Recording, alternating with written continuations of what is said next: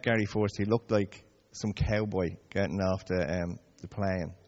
But he said he spoke the truth, and he spoke with love, and he spoke with grace. And he made a difference. And um, God, why am I whinging? I haven't had much sleep in the last week. Um, but here's the thing I want to say, you wouldn't be sitting there, and I wouldn't be standing here if it wasn't for this couple. And that's the reality of it. And Wilma paid just as big a price as Gary ever did. They have mothers in the States that they left 35 years ago. They have kids in the States and grandkids in the States. And they've given that up to come and serve in this country. So um, he's going to bring a word from God this morning. I have no doubt about that. Um, but I want us to honour him because they have paid a massive price for this country, for us. Just like we think we're going to Belarus to do something good. They came here 35 years ago and got accused of all kinds of stuff. Of setting up a cult and all kinds of stuff. The same thing that, listen, we all go up against at some stage. But, um, but they stuck it out. And there's a phrase he always said if you don't quit and you hang around long enough, you will see the dream come to pass. And he has seen it. And, um, and I learned that phrase because all the times I've wanted to quit, loads with, with St. Mark's, we're Belarus, we're here. The times I've wanted to quit are the times that phrase has rang in my head. So, and even being in this room is a miracle, and it's based on the fact that we didn't quit. Yeah? So, we wouldn't be here but for this man. So, give him a massive welcome.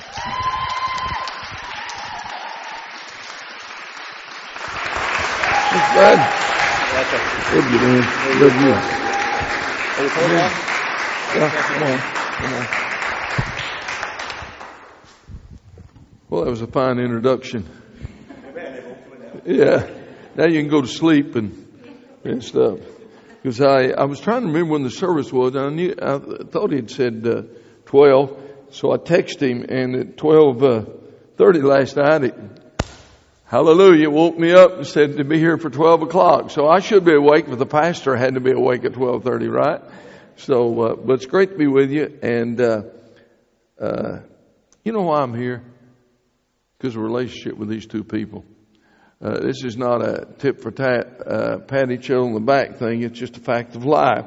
And I think of, uh, you remember that old building we went and looked at? I mean, it was a, and, uh, he said, well, I can see, you know, this and this, and I could think this is a ratty building. It wasn't this one, it was another one. And we kept looking, and then this came on the, uh, market, became available, and so we're here. Amen? Because you don't quit in the face of discouragement.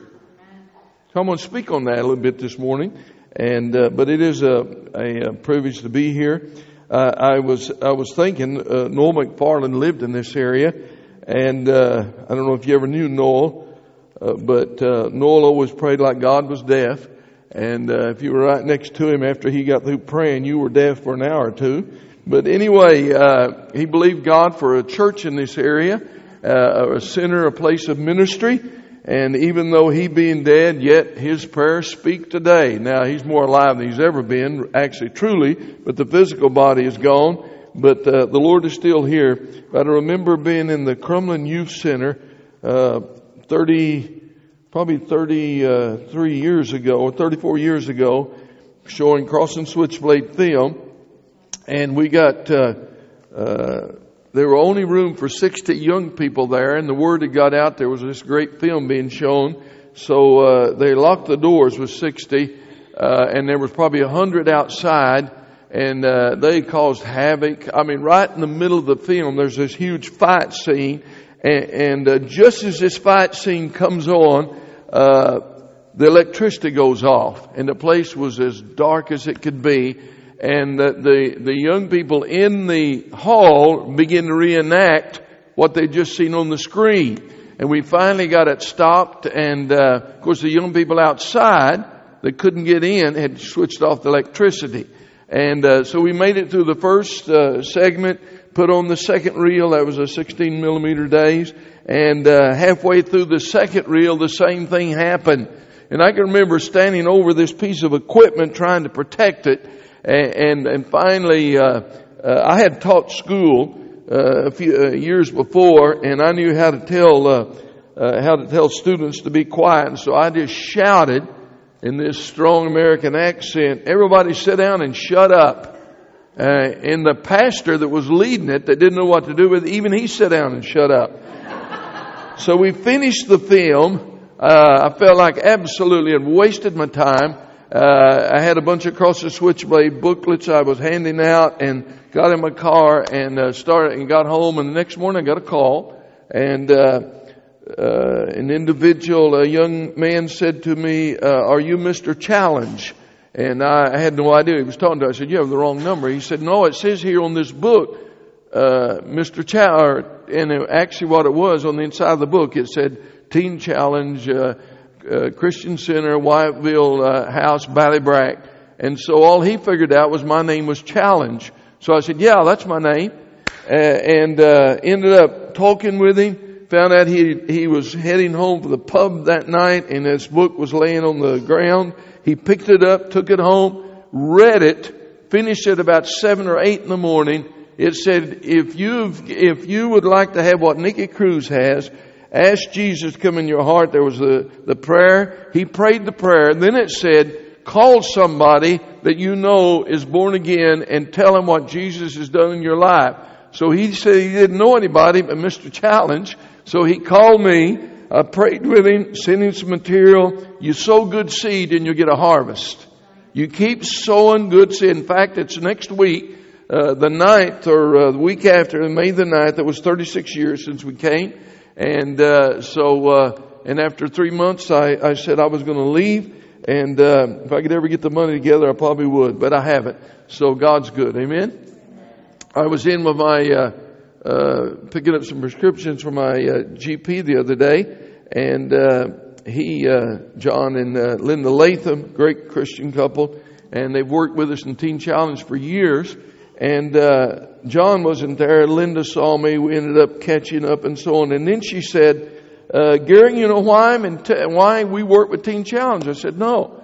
She said, because when I was 12 years old, you came to Tramore, to the Ursuline Convent. You showed the film. You asked people if they'd like to pray. You prayed a simple prayer. God touched my life. And from that day forward, I've had a burden for it. You plant good seed. Now, she's possibly in her 40s or so now but you plant good seed and you get a harvest. Keep planting the good seed, trust in the seed, and you'll get a harvest. You're the result of good seed being planted, and the Lord's good. Amen? Good to see my, uh, uh, my good young friend, Fran. You liked that, didn't you? You appreciated that, didn't you? And see, sometimes we make mistakes even when we're preaching. But anyway, good to see Fran and, and the boys. And uh, uh, Fran, uh, was uh, with us in the early years of St. Mark's and a great blessing. In fact, Fran, the other day I was going through some notes and I found a prophetic word that you gave me. Powerful word. And God has fulfilled it. You still need to be given those words in the body of Christ. Amen. Look with us in the book of 1 Samuel, the 30th chapter and uh, verse 1. For, uh, book of 1 Samuel, 30th chapter, and verse 1. And uh, I'll read you a story about one of my favorite characters in the scripture. How are you, Martin? Good to see you back there. Bless you, friend. Amen. Yes, it's kind of like a family reunion here, right? We'll all go out after it. No. Anyway, uh, 1 Samuel 30th chapter, uh, verse 1 and just go over in the uh, book of Genesis, start going right, and by the time you get there, I'll probably be through. But anyway, and then it happened. This is the story of David, and uh, David uh, is in a difficult place in his life. He finds himself there very often, and because of his difficulty and his response in those difficulties, we today, the Church of Jesus Christ, twenty, uh, nearly three thousand years later, are still being blessed by his correct response to times of difficulty, disappointment, even death, and how he responded. Now, uh, David, uh, these are, this is a few years after uh, David had taken down the giant Goliath. Uh, and uh, he is fleeing before the man who probably saved his kingdom for Saul, and uh, he's been forced to flee like a common criminal, simply because Saul was so insecure and jealous, He couldn't cope with the fact that people honored David even above him. You know, he should have rejoiced in the fact that he had in some ways perhaps mentored David and David went to uh, another level, but he couldn't.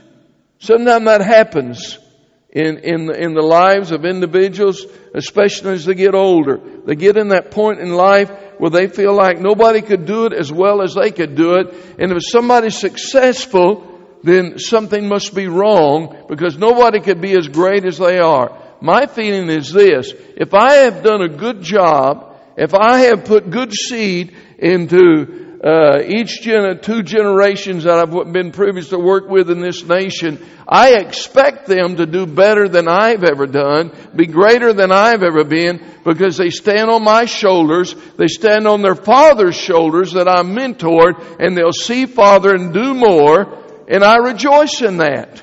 I rejoice in the fact that I'm working with young men and women that are building congregations that are much larger than I ever, than I ever was able to build myself. And I rejoice in that because I still believe our future is, our future is greater than our past in Jesus' name. But unfortunately, Saul didn't see it that way. So now he's been forced to flee.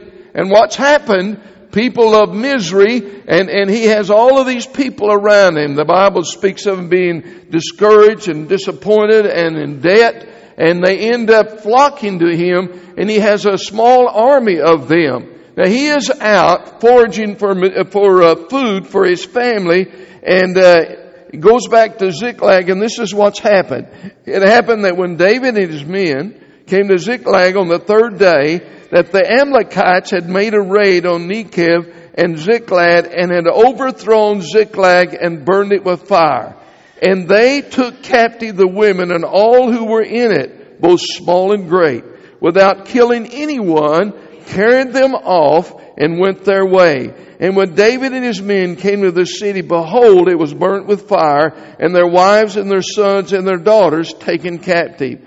David and the people that were with him lifted up their voices and they wept until there was no strength in them to weep any longer.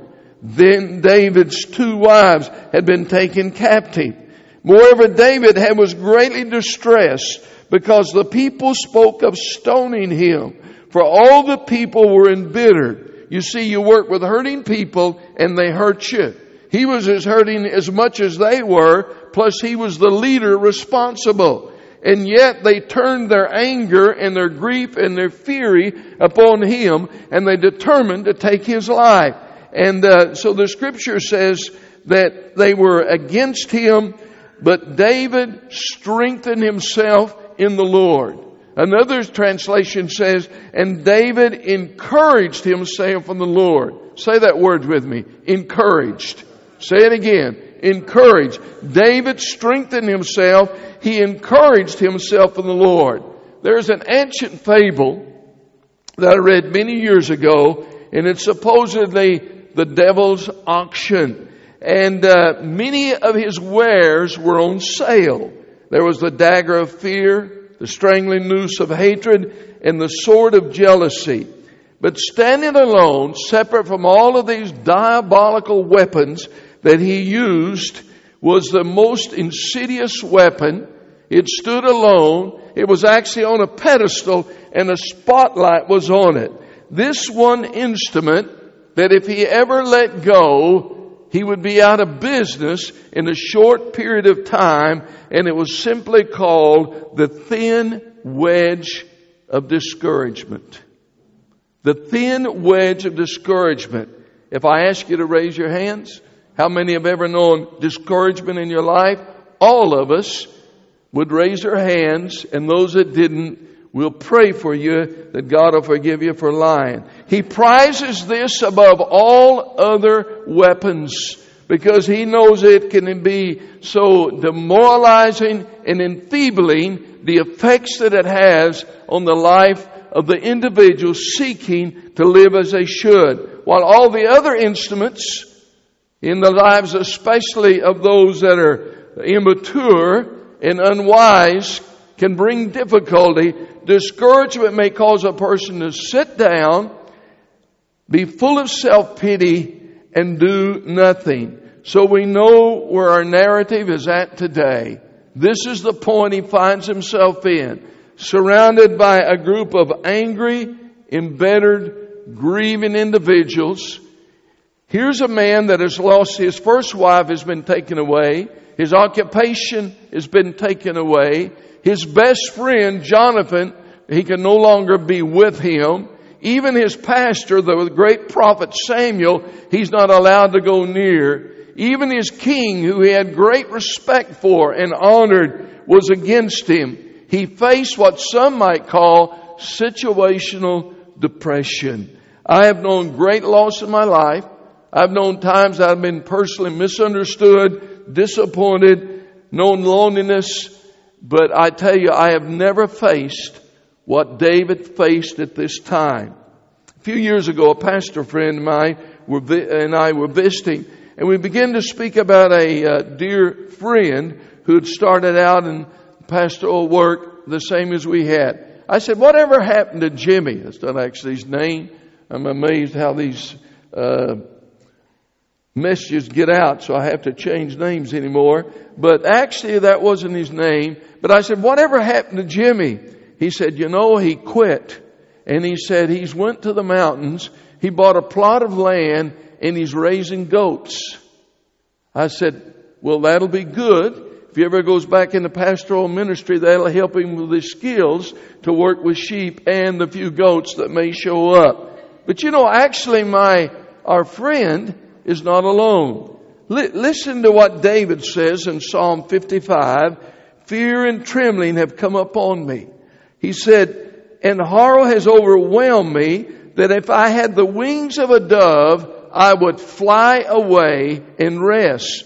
Behold, I would wander far away. I would lodge in the wilderness. I would hasten away from this place of stormy wind and tempest. Jeremiah, the weeping prophet, says, Oh, that I had a, in the desert a lodging place for travelers, so I might leave my people and go away from him, for they're all adulterers and a crowd of unfaithful. But that was a discouraged pastor, wasn't it? They're all adulterers and a crowd of unfaithful people. Now we know in our study of scriptures that David, the psalmist, who we're speaking about today, and Jeremiah, the prophet, who authored the book of Jeremiah and the book of Lamentations, they sur- did never surrender to that dreadful disease, the discouragement. They never gave up, even though they gave it a serious thought at time. May I also tell you that my friend Jimmy, that I told you about, sold that land, got rid of his goats, and went back into shepherding and taking care of God's sheep. But there are times that we want to quit. So you see, we're actually in good company when that happens. First of all, how do we, how do we deal with discouragement in our life? First of all, we simply recognize its existence. Warren Bennis is a leadership guru and, and uh, has written a number of books on strategy and on leadership uh, and on uh, uh, planning, preparing. And uh, he did research many a number of years ago, and he looked at two group of successful leaders. One in the 1930s, in the time of what is commonly called in history the Great Depression that affected the entire world, probably sowed the seeds for World War II. And, he looked at the lives of these leaders and how the fact that uh, they uh, they were super successful and actually led the Allies to victory in World War II. And he compared them with a group of business leaders in the 1980s, separated by 50 years and two generations. And as he studied the reasons of their success, he actually found one common denominator. There was one thread that ran through this, through their lives. They had all known the crucible experience and overcome it. They had all known what it was to have to, to have to overcome great times of discouragement, even of depression, and yet remain faithful and remain successful. How you face and handle discouragement. In my 36 years, I've seen many people in many different groups sent out by many different or, uh, mission organizations from the United States, even from Australia, and, and uh, Singapore and various places in the world come to Ireland and come with a great uh, vision and a great dream and a great desire that I think was planted in the majority of their hearts, not all of them, but in the majority of their hearts by God Himself. And I've watched them get rid of what they had after a few years, get discouraged, and go home. I think of a couple that were in a, in a small, very small community of Navan, and they, they plowed faithfully there for several years. But after three years, they got so discouraged, they left. They left about eight to twelve people, and they came to me and they asked me, uh, "Is there any way I could find somebody to work with these people?" I said, uh, "I said I do have someone, but I said I don't have the finance to help them." If you put together a finance to help them for the next five years, I've got a great couple to put there. And they said to me, uh, well, how old they are? Well, I didn't tell them that Jamie and Lud Cochran were only 21 years old. I didn't tell them they'd never pastored before. But I did say God had put something in my heart for this couple. And I believed in this couple. And, and they were so happy to get out of here that they were willing to take anybody. You see, there's a difference between shifting a burden and handing on the baton. There's a difference between just simply unloading something and believing God to let the next generation continue the work. And uh, so we uh, worked with them. We placed Jamie and them after they had committed to me. I told how old they were. And they kind of looked at each other. I said, but, but I'll stand with them and I'll believe you. Well, they wanted to get out anyway. So they left. But Jamie and Lud have been faithful there. They went through real difficulty there. But now, Easter, on Easter Sunday, they had four services and they had 650 people in Navan. Come on, give the Lord a hand. Let me tell you, God is faithful. You see, somebody threw in the towel on what God really wanted to do in a small community. And you see, whenever you're struggling, when you're discouraged, you can sometimes quit. I was, uh, I was in Scotland for about four or five days, and I and I was speaking with a, uh, I was to speak to a group of leaders, uh, and so as I was preparing, I, I went back and and uh, I was looking at uh, at my files and so on, and, and I found a story about the life of the great preacher Charles Spurgeon. Now, most of you probably have never heard of Spurgeon, but Spurgeon was a mega pastor and preacher before they were mega pastors and preachers were popular. Nobody even used that kind of term. And when he was in his early 20s, he was already leading a congregation of 6,000 people and uh, became known as not only a great pastor and a great leader, but has often been called the Prince of Preachers and is considered the greatest preacher of the 19th century. His books and sermons are still read today and still encouragement to individuals. He was a contemporary with the great Hudson Taylor, one of the, the great Chinese missionary. He was a uh, contemporary with George Mueller, who, who established the orphan homes and one of the greatest books you can read is his autobiography and how he believed God for God to, to give him the finance to feed thousands of children in a very desperate time. Spurgeon counted the prime minister as one of his best friends. And yet Spurgeon was, was simply struggled with a whole thing of melancholy and depression and discouragement all of the years that he was in ministry. In fact, in, in one time, he said he would retire to his garden and he would be crying, I have the blackest heart in all of Britain. Other times he would lament, Lord, I have never loved you more than now, yet my spirit is so low. What is happening? This is the godly man who wrote these words as well. God is too good to be unkind, too wise to be mistaken. When you cannot trace his hand, you can always trust his heart. Is that good? Listen to those words. This is a man that struggled at times, yet he, yet he was, he persevered stubbornly in his faith. He said, God is too good to be unkind, too wise to be mistaken, And when you cannot trace his hand, you can trust his heart. Somebody needs to hear that this morning. Somebody needs to know that God is still for you. The enemy has voted against you.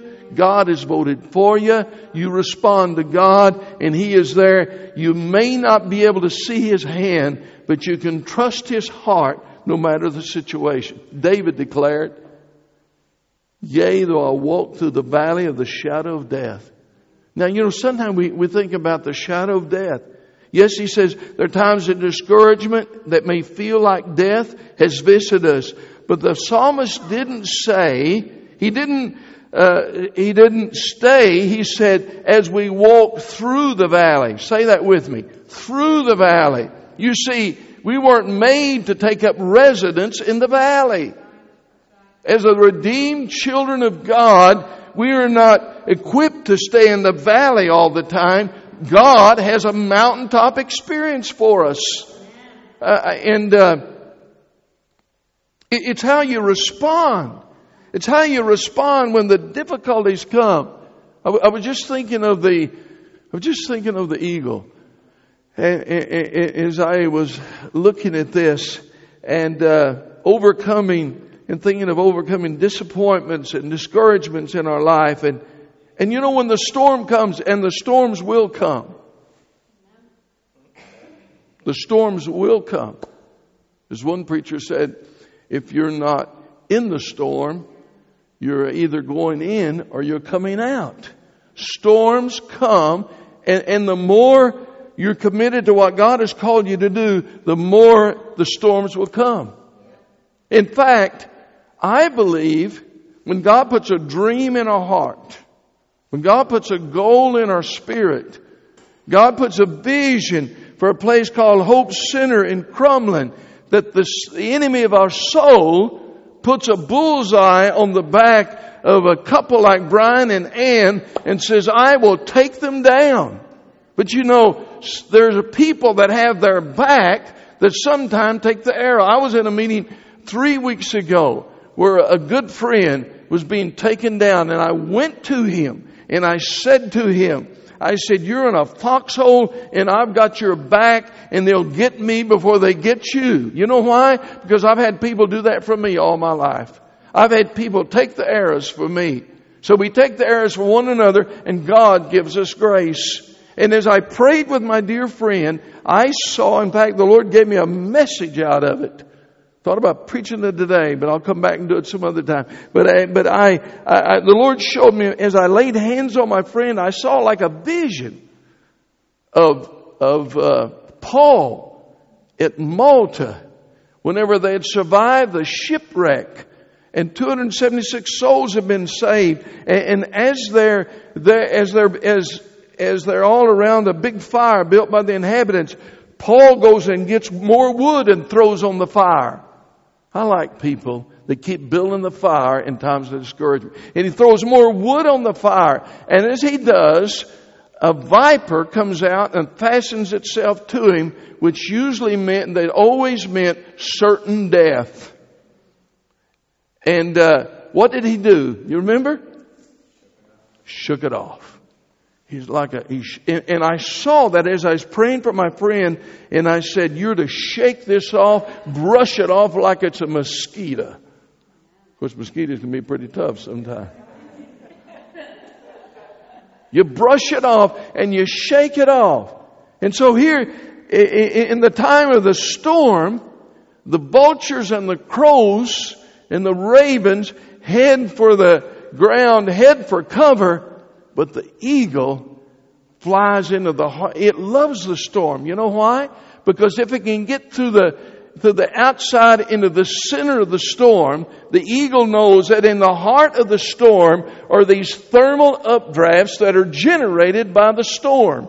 And when it gets into the very heart of the storm itself, it extends its wings as far as it can and literally, effortlessly, the thermal updrafts take it till it soars above the storm.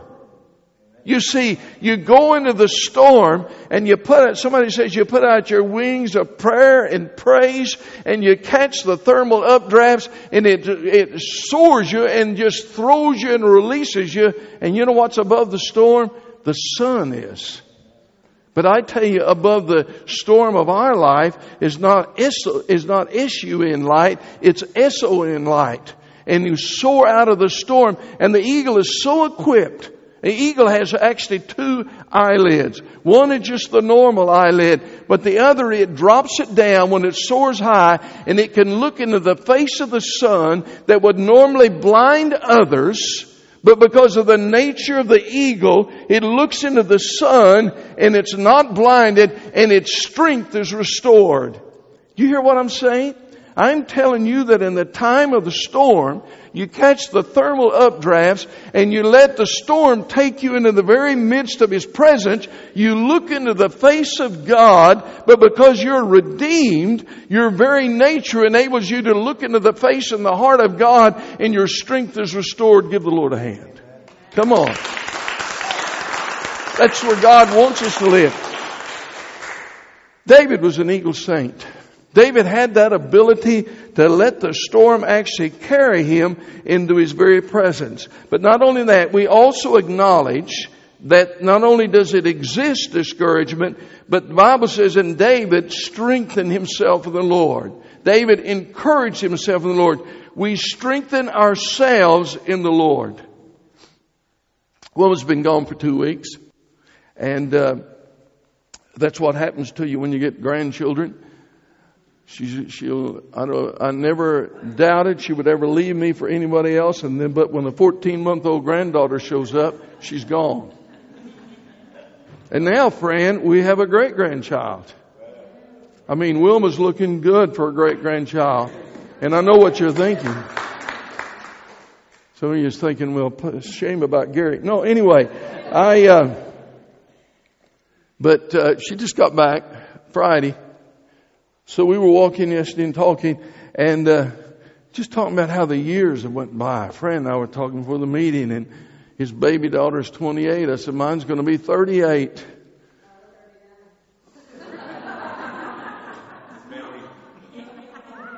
See, the memory is the first thing to go. Will she be 39?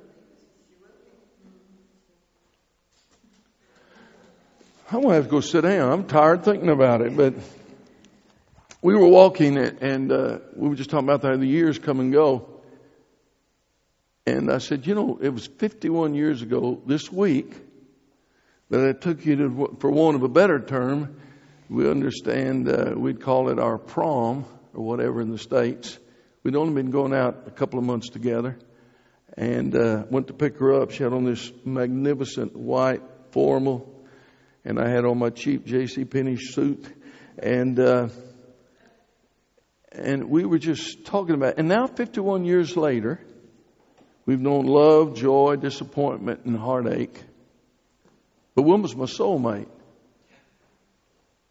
and there's been only a few times that she hadn't been able to lift me up, but there have been times that the disappointment, the heartache was so great that even Wilma couldn't lift me up. And at that point, I encourage myself in the Lord. We, we read the song. And the team led us in the song, uh, Bless the Lord, O my soul. That, that's, that's David. David's telling his heart. He's saying, you know, we're a triune being uh, soul, body, and spirit. So he, he talks to his emotional part of his, of his being, his soul, and he said, Bless the Lord, O my soul, and don't forget any of his benefits. Bless the Lord, O my soul. Three times a day. I take this physical body to the table and I feed it because it demands it. And sometimes when it doesn't demand it, I still feed it. Amen. So then I have to take the spiritual man to the table of the Lord and say to my physical body, we're going whether you want to or no. And I had to feed that spiritual man. So he says to that soulish person, that emotional seed, that seed of his emotions, bless the Lord, O my soul. David or Paul said, in everything give thanks. Some people get it wrong. They say for everything.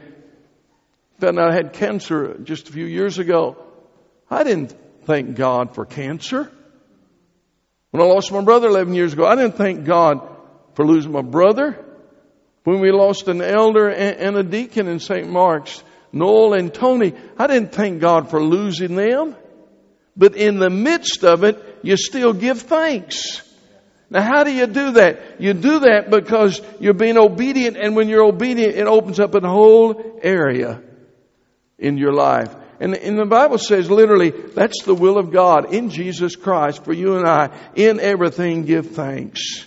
Finally, David did not sit until he died. You can sit and soak and sour, or you can encourage yourself in the Lord and encourage others. An old preacher that had influenced me as a very young Christian said, You can sit on the stool of do nothing. It will give you something to do, but it'll never get you anywhere. David was alone, but remember, he also had lost his wives, his children. He was in the midst of great personal grief and the loss of his comrades that were determined to put the blame on him, even though they came to him. He never went to them. They came to him and sought him and asked him to be their leader. And yet listen to his response. He doesn't panic. He doesn't flee. He doesn't get the next plane back to America, wherever he's going. He doesn't get into a slough of self-pity. The Bible said he inquired of the Lord, shall I pursue this band? Shall I overtake them? Now the obvious thing was to go get his family, right? But David, the man after God's own heart, that knows what worked yesterday may not work today.